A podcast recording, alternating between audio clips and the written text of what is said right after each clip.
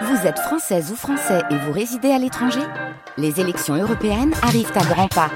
Rendez-vous le dimanche neuf juin pour élire les représentants français au Parlement européen. Ou le samedi huit juin si vous résidez sur le continent américain ou dans les Caraïbes. Bon vote ! Divers aspects de la pensée contemporaine. Aujourd'hui, l'Union Rationaliste, une émission proposée par Emmanuelle Huisman Perrin.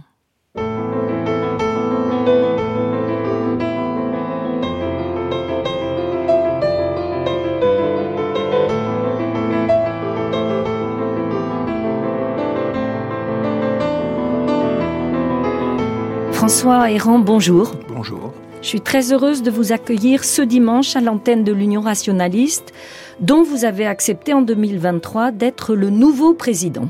Avec vous, l'Union Rationaliste me semble renouée avec ce qu'elle a été au temps de sa création dans les années trente, une association antifasciste, accueillante vis-à-vis des étrangers, de ceux qui se voient contraints pour un très grand nombre de raisons à l'exil et promouvant toujours, à côté de ses valeurs humanistes, les démarches scientifiques et rationnelles.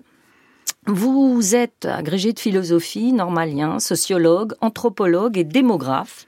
Vous avez dirigé l'I N E D pendant plus de dix ans et depuis juin deux mille dix-sept, vous avez été élu professeur au Collège de France sur la chaire Migration et Société.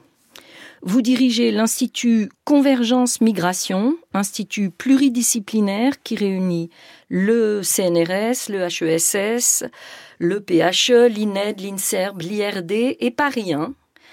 Et euh, cet institut vise à, ransa- à rassembler une masse critique de chercheurs, environ sept cents chercheurs, jusqu'ici dispersés, issus de toutes les disciplines et s'intéressant aux migrations de tout temps et de tout continent.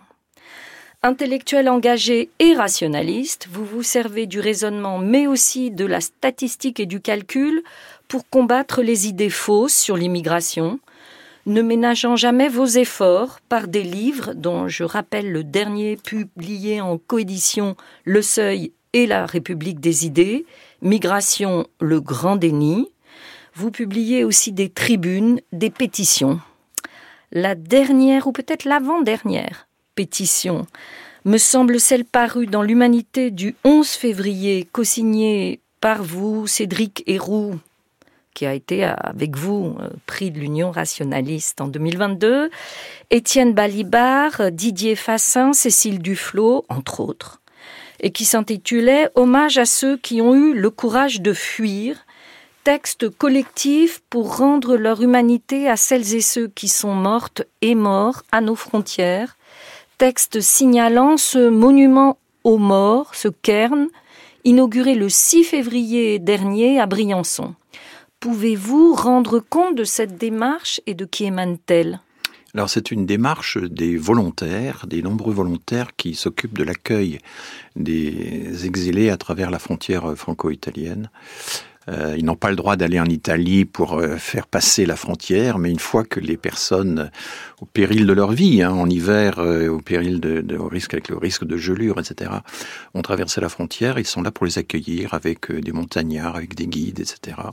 C'est eux qui ont pris l'initiative et qui ont ensuite demandé à plusieurs euh, intellectuels de, de rallier leur cause, euh, et plusieurs euh, sont déjà allés à Briançon euh, à plusieurs reprises, comme Didier Fassin qui connaît très bien la région. Moi-même, j'y suis allé deux fois. Donc, euh, je suis solidaire de cette action. Oui. Très bien. Euh, comment analysez-vous, euh, et vous avez fait paraître quelques tribunes là-dessus, euh, la loi, la, la, la dernière loi sur l'immigration ? Alors, il faut toujours se demander de quelle loi il s'agit. Oui. Si on prend, euh, parce qu'il y a la loi qui avait été concoctée par la droite sénatoriale, mm-hmm. il y a celle qui finalement est, est, est ressortie après l'essorage, le travail d'essorage du Conseil constitutionnel.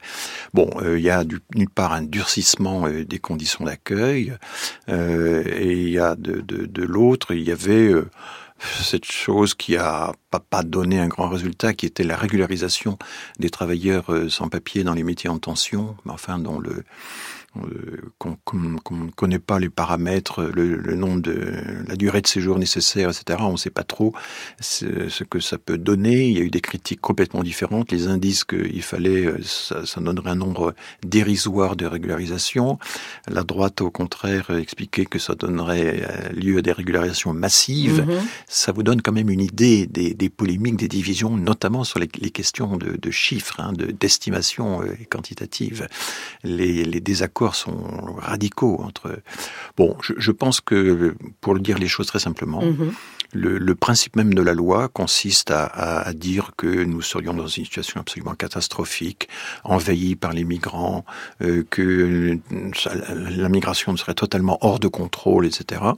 C'est faux. Quand on regarde les données chiffrées précises, par exemple la progression des titres de séjour, ben, la migration familiale est contenue, la migration de refuge a, a été relativement faible en France par rapport à ce qui s'est passé dans le reste de l'Europe, euh, et cetera. Enfin, il y a un décalage considérable entre un alarmisme, un catastrophisme idéologique, euh, oui, euh, sur la migration qui serait, euh, qui viendrait nous submerger, et puis le fait qu'en réalité, les choses sont plutôt sous contrôle, hein. Alors, par exemple, la migration familiale, elle est contenue, elle, elle, elle, elle recule même depuis une quinzaine d'années. C'est quand même très frappant. Donc, euh, expliquer quelle serait la pompe aspirante qui euh, dérégulerait l'immigration de façon massive, et cetera. Ces discours-là, qui sont tenus pas seulement par le Rassemblement national, mais aussi par euh, la droite sénatoriale, euh, sont de véritables contre-vérités, il faut le dire. Et là, je, je fais, moi, des comparaisons européennes pour essayer de remettre tout ça en perspective. Alors ? Quelques comparaisons européennes.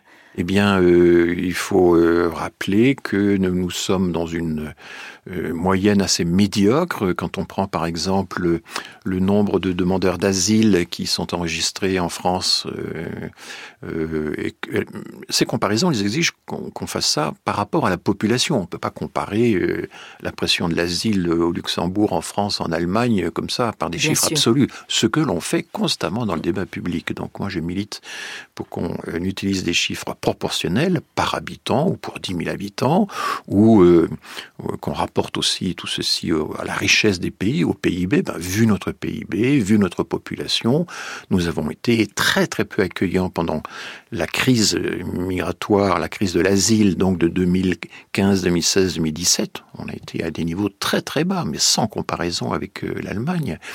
Et quand on fait le bilan des Syriens, des Afghans, euh, euh, des Irakiens, mais aussi des Ukrainiens qui ont réussi à déposer une demande euh, en France, nous en avons euh, enregistré à peu près cinq pour cent de la totalité de ceux qui sont parvenus à déposer une demande en, en Union européenne, alors que l'Allemagne en a pris la moitié. Donc euh, nous sommes quand même largement défaussés, et les discours consistant à dire « nous sommes les champions d'Europe de la demande d'asile, euh, nous débattons, nous, nous avons le record de la demande d'asile, et cetera » ce sont des chiffres euh, euh, qui n'ont absolument euh, aucune vérité. Alors, votre position sur l'immigration semble très claire. Elle consiste, en démographe, à faire parler les chiffres plutôt que l'idéologie. Mais vous ne cessez de constater qu'alors que la science statistique et démographique s'affine, oui, progresse, s'améliore, on n'a jamais dit autant de bêtises sur la question de l'immigration. C'est ce que, un peu ce que je viens d'illustrer, mais ma position est souvent très mal comprise, parce qu'à partir du moment où on dénonce l'idéologie de la submersion, de l'invasion, du grand remplacement, et cetera, on est accusé d'être pro-immigration, d'être immigrationniste. C'est, c'est le terme utilisé par l'extrême droite.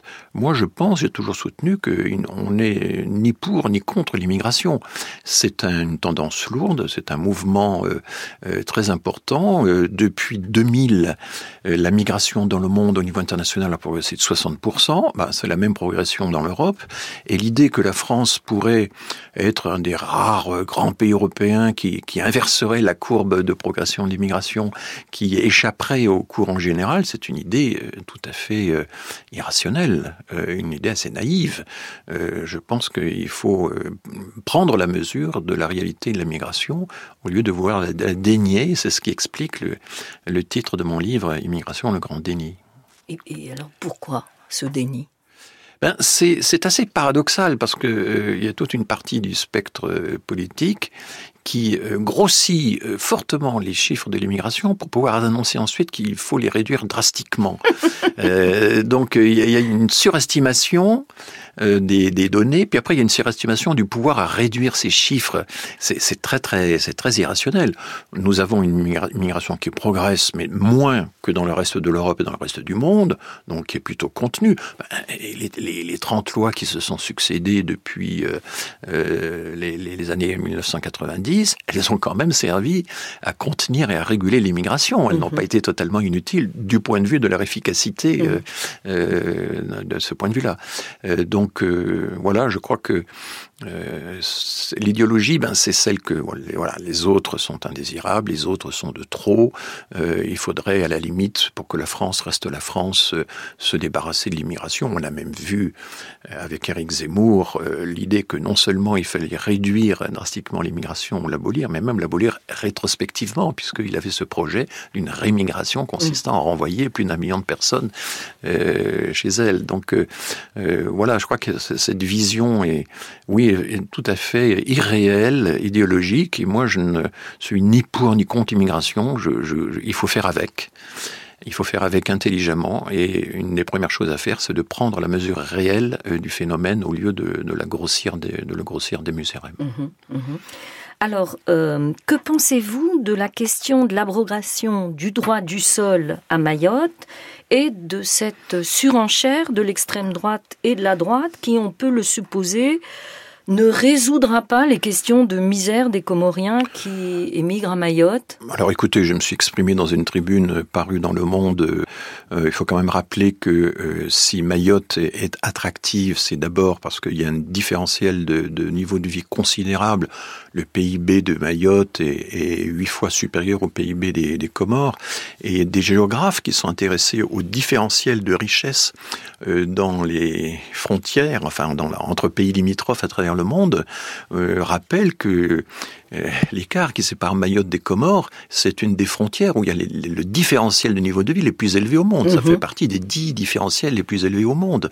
Euh, il y a par exemple Israël et l'Égypte, mais là Israël a construit un mur pour euh, évidemment oui. euh, empêcher protéger. la migration égyptienne.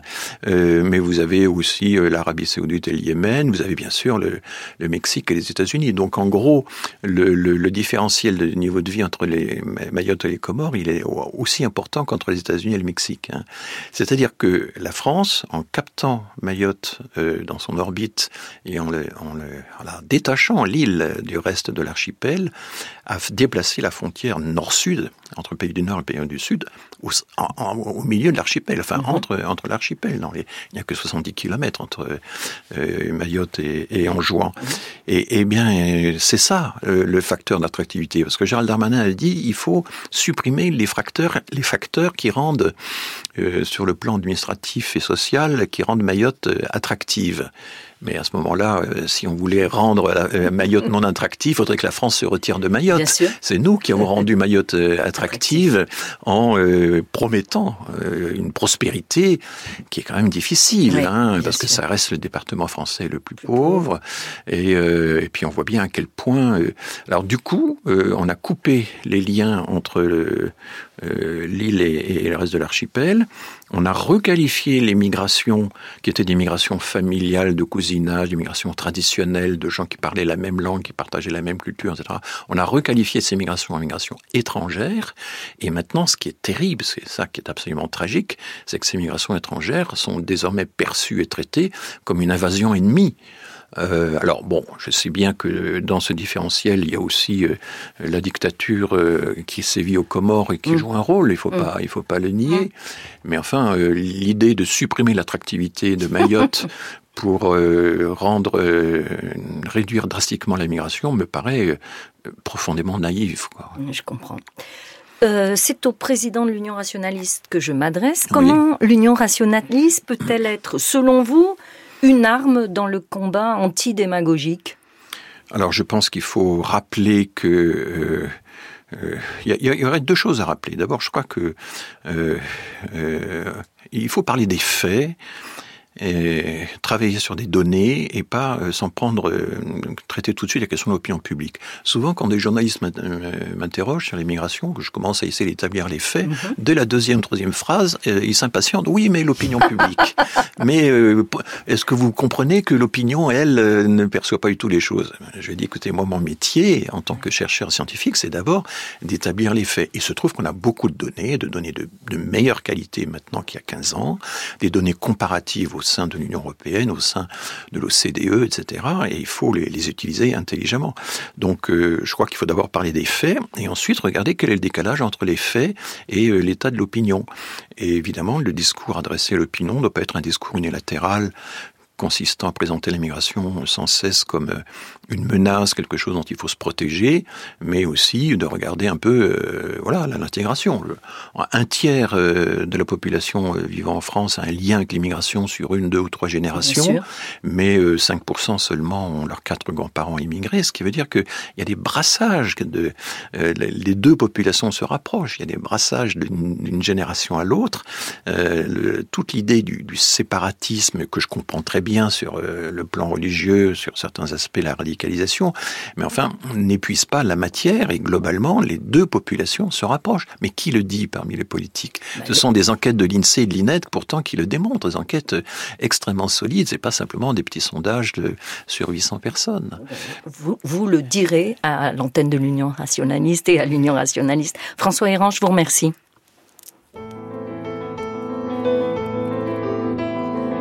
Je renvoie donc au site de l'Union Rationaliste où les auditeurs pourront retrouver les tribunes de François Héran et nos publications, notamment le dernier numéro de Raison présente, Tout est-il souhaitable en recherche. Je renvoie également au site que François Héran anime aussi, le site Convergence Migration. Et j'invite les auditeurs de France Culture qui voudraient nous aider dans ce combat contre la désinformation à nous rejoindre. Je remercie sur France Culture Luc-Jean Reynaud, Ruben Carmansim, Claire Poinsignon et je vous dis au mois prochain.